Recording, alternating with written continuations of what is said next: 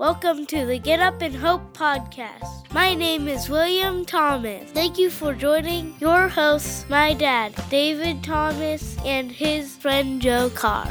Hello, this is David. As we record this episode, Christmas is fast approaching.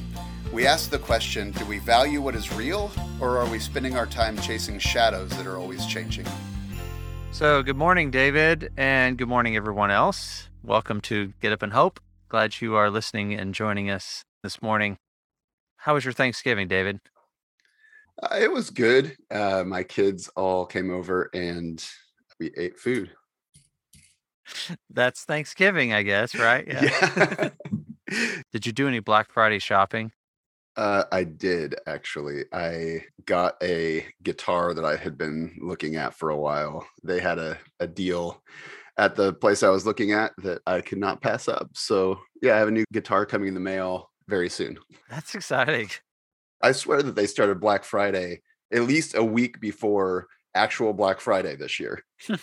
My son has been wanting a computer monitor that he can plug into his laptop that he has so that he can play video games on a bigger screen, right? Except I don't want to spend more money for him to play video games. So I I mm-hmm. went into Best Buy and I saw that they had all of these monitors out everything for for Black Friday already and um and they had TVs out in the aisles and all of that and I thought man this is crazy. Maybe it was because everybody's worried about supply chain issues and you know we might not get our stuff so Christmas might not come this year. You know you've heard that phrase Christmas might not come this year and it's everybody's fault no matter which side of the political spectrum you're on it's the other guy's fault and you just have to stop and think is that really what Christmas is about? Is that really what makes our lives important or are they just shadows that we're chasing Yeah, that's interesting.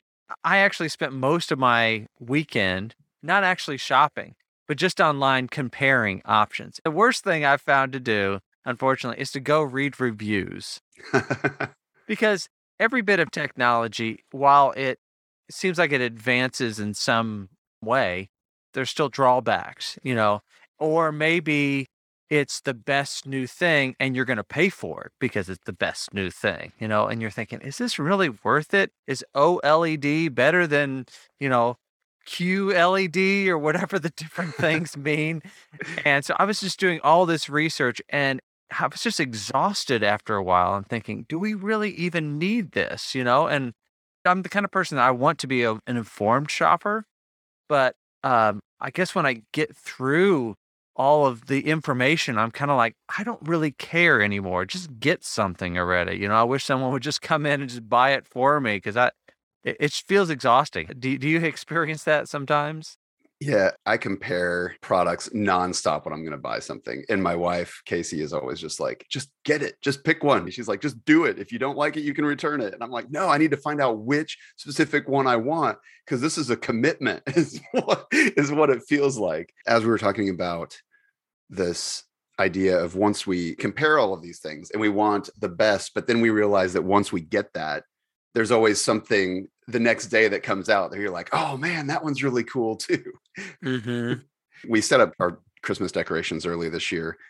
And as I was walking past the tree and we had a few of the presents under it already, I saw this stack of printer paper and I thought, what is that? And I looked a little bit closer and it was it was all these papers with drawings and it was stapled at one end kind of like a book and i thought oh man i can't look at that because that's from uh, my son will who introduces the show that we hear on every episode but he's eight years old and he likes to make these books about the things that he loves the most in his life Oh, that's and nice. he'll make us all sit down in the living room and listen to him read them and he'll you know come over and show us the pictures and so he made one for us for christmas and i thought that is probably the most meaningful gift that is under that tree but we spend so much time you know stressing out and comparing like what we were talking about over the other things that are just going to fade away Right. Yes. I think we forget so quickly about how the things that are of value, they don't have a price tag on them, you know, right and this thing is just a thing. You know, if it were a fire tomorrow, it'd be gone. We'd get a new one and we'd move on with our lives. But, you know, that's why, you know, like those things you can't put a price tag on are so much more valuable. And yet it seems like we're so consumed with things and Mhm. getting things and wanting things. And this is that season where it just seems like it's coming from every direction. There's all these advertisements. You get in the mail catalogs for toys. They do this on purpose so they put it in kids' hands or there might be a catalog for LL Bean or something like that. And then we just start flipping through. Oh, I didn't even know I wanted this. But now I do because I've now seen it. We're bombarded with all of these things all the time, especially at this time of year. And we lose uh, our perspective on what's actually important and what's real. Right. We're told what's important because somebody is going to benefit by telling us what is important. But then once we have that, there's something else that's more important that we need. And it really reminds me of uh, Plato's Republic. He has this popular analogy that a lot of people refer to in it. It's called the cave analogy. And the setup for it is there are people in this cave who are chained up and they have to stare at a wall in the cave and they can't turn their head, they can't look anywhere else. And they're looking at these images on a cave wall that are really just shadows. And behind them, there are people that uh, Plato calls the puppet masters, and they have a fire and they're using like marionette puppets and you know different objects and they're casting shadows on the wall and so through their entire life these people who are chained up in this cave are just seeing these images and they think that that's reality and he says they may even like try to figure out the pattern of the images or how the images interact with each other. And you know one person may have a better handle on it than the other but even then you know no matter what it's really just a shadow that they're trying to grasp the mentality of. And if they could just turn their head they would see these are really just a fraud that's being presented to them and really has no value other than entertainment that's on a wall.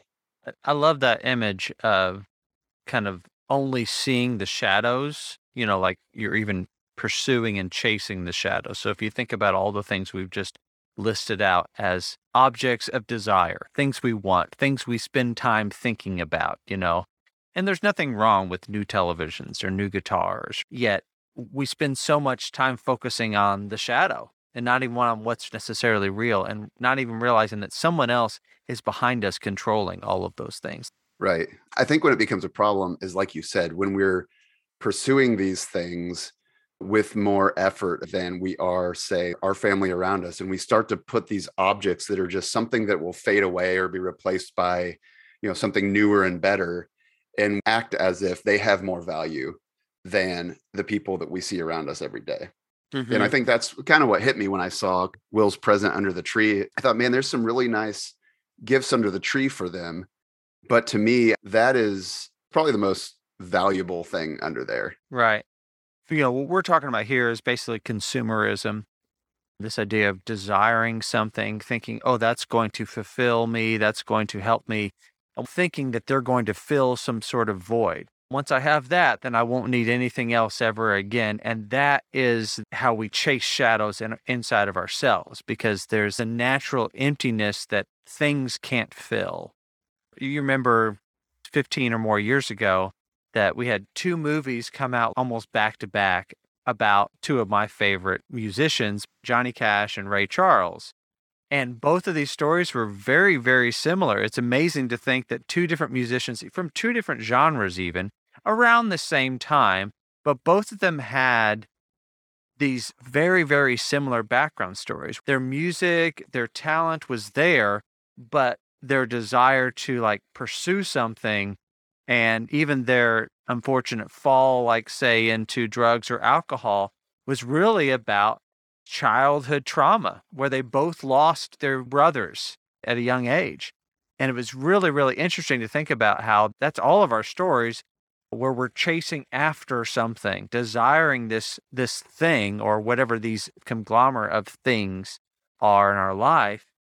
And of course, the moment in these stories when they turn and overcome whatever the obstacle is, is the moment when they turn around and face what was real, when they actually deal with the fact that they lost a, younger sibling and the trauma related to it, and no longer think that a career or fame or drugs or alcohol or things even are going to fill that in their life. So, really, the opportunity for us, if we're talking about pursuing hope, is to turn around and face those things that are real. Right. And I think we see this played out over and over again. You can see it in real time watching people become famous and then they just seemingly explode and everybody thinks, "Man, they had everything they could ever want. What happened?" And I think it's because when you get everything that you want, you realize that that's not truly what's important. You realize there there must be something greater and you see people either recover because they focus on something greater or you see people just continue to struggle and fizzle out and disappear have you ever heard the adage, he who dies with the most toys wins? Or the opposite bumper sticker was like, he who dies with the most toys still dies. And it does feel like using Ecclesiastes on people, but you know, it's a chasing after the wind for the most part. And so, uh, again, I don't think there's anything wrong with owning a toy like a speedboat or something like that, you know, but it does feel like you have to weigh pursuing that thing versus how you're taking care of your family and what's most important, what's real.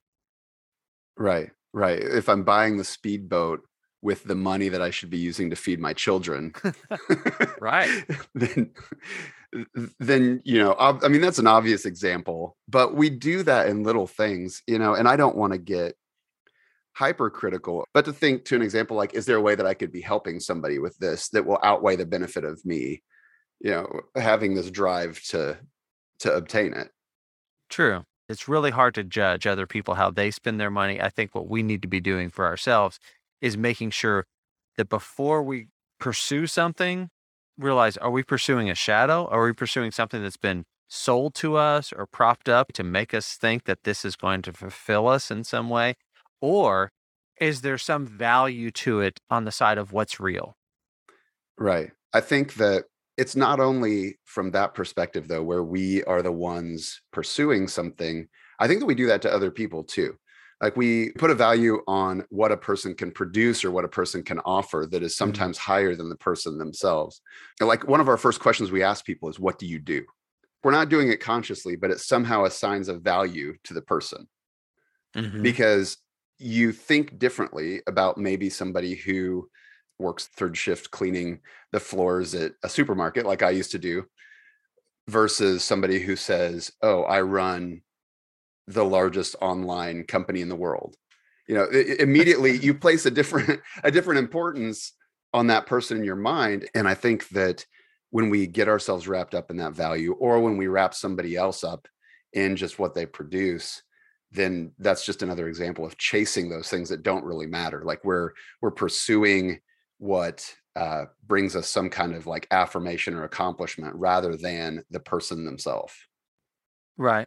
I think you've heard me say this before. It requires this kind of discipline of the mind to stay in the moment, stay focused on the other person, as opposed to jumping quickly ahead to comparing yourself or putting yourself in the situation, inserting your own needs into the situation, as opposed to just sitting with people, looking them in the eye and having a conversation with them, you know, and not needing anything else.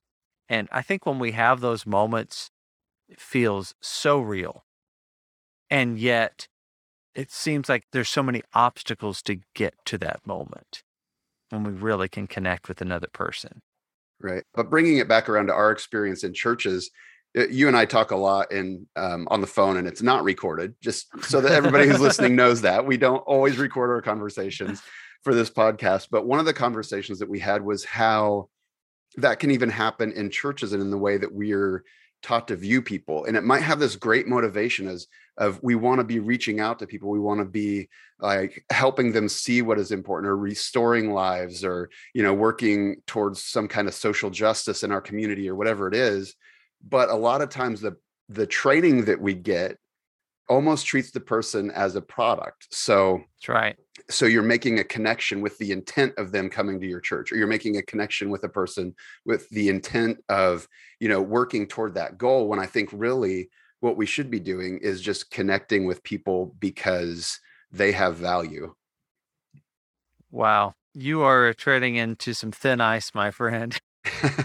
in a wonderful way. And I think that then what we're calling out is that people become objects and we don't really think about the ramifications of thinking of people in those sorts of terms. But that's Right. absolutely what is happening behind the scenes at you know at churches many times. And it's really difficult to have that kind of frame of mind and still be a church planter, still be doing what I'm doing, where we are saying we want to have something of value to the community. We want to have a place for people to be connecting, to be growing in their spiritual life. What we called ourselves at one point the home for spiritually homeless people. Just that mentality of we want to be a safe space for people, and yet we don't want to treat them like objects where if they show a little bit of interest, oh, we need to make sure and say, well, here's when we meet, and here's why you should come. Just start bombarding with information in hopes that they're going to be one of us. And then also being upset whenever they say, I've connected at another place and we should be celebrating. Oh, I'm so glad that you found the right place for you. But no, we're sad because, but wait, now that means you're not one of us and I can't count you anymore.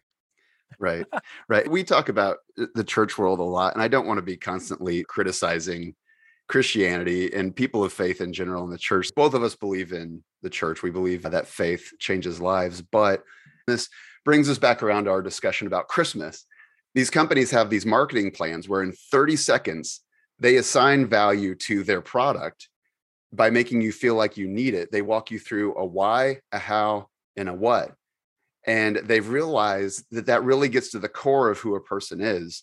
And a lot of times if you listen to it the why has something to do with um, family or it has something to do with changing the world or making life better for somebody else and then they walk you through the how and they you know talk about how you can do that you can use their product to accomplish that and then by that time they come to the what and the what is their product and they've got you sold Right. and i think that the the truth is they're addressing that void that's in us that causes us to chase these shadows but they're giving us something that's not lasting eh, as a result yeah, they're not just selling a product, they're selling the feeling you would have around this product or the way that this would affect or change your life. And you're right, that's a shadow. If I have that, then I will be happy, you know. And I think that's just natural where we think, oh, once I kind of get all of these things, okay, then I can have the hobby or whatever it is, that I enjoy. Say you're a photographer, you know, and you've got all the different kinds of lenses and you got the right kinds of cameras and all the different settings and everything like that.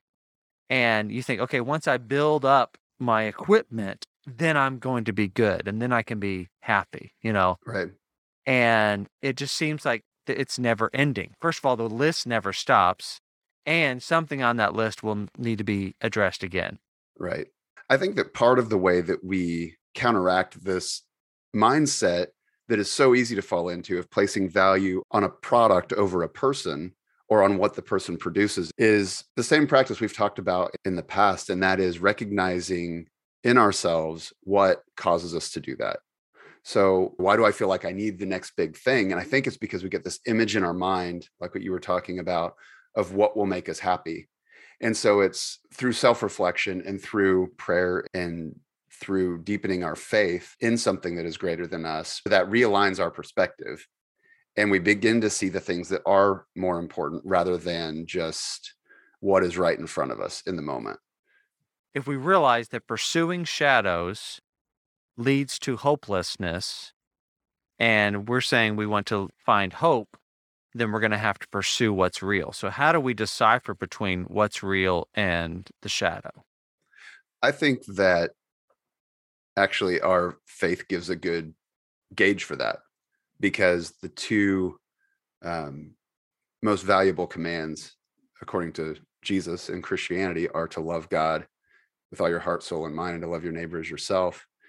That what has real value might be the person next to you and not the object in front of you. You know, those people couldn't turn their heads in the cave analogy that if we turn our head and see the person next to us, there's something with way more value than the shadow that we're seeing on the wall.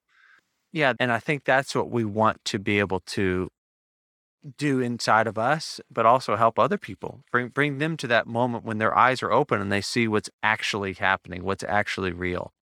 We all need to sit down and watch Charlie Brown's Christmas and realize what's most important. One of my favorite moments when Linus steps into the spotlight. By the way, for those who've never noticed this before, but Linus has his security blanket with him all the time. And when he starts quoting Luke chapter 2, he puts his security blanket down. Whenever we're chasing after these shadows, chasing after things that don't really matter, be it a porcelain tree, I guess, from the story of, of Charlie Brown, and we hold on to these objects. It's like, okay, this is how we have security, and how we feel good. And there is an invitation, there's an opportunity to lay those things down and take hold of what's real. And I think that's how we move into the next phase for ourselves. It's one of my wife's favorite shows. I think she's watched it three times this year already. And I never noticed that part before when I was watching it when I was younger, but it really is a good example of eh, what we do when we find the thing that is real and that thing that we thought brought us comfort doesn't bring us the kind of comfort that we thought it did. We're going to continue this conversation another day because there's so much more to talk about. So, join us again next time. We'll continue this conversation. Have a great day, everyone. Thank you for joining us in this episode of Get Up and Hope. If you have enjoyed this discussion, please take a moment to help us out by leaving us a review and be sure to subscribe to this podcast in order to receive future episodes. Thanks again.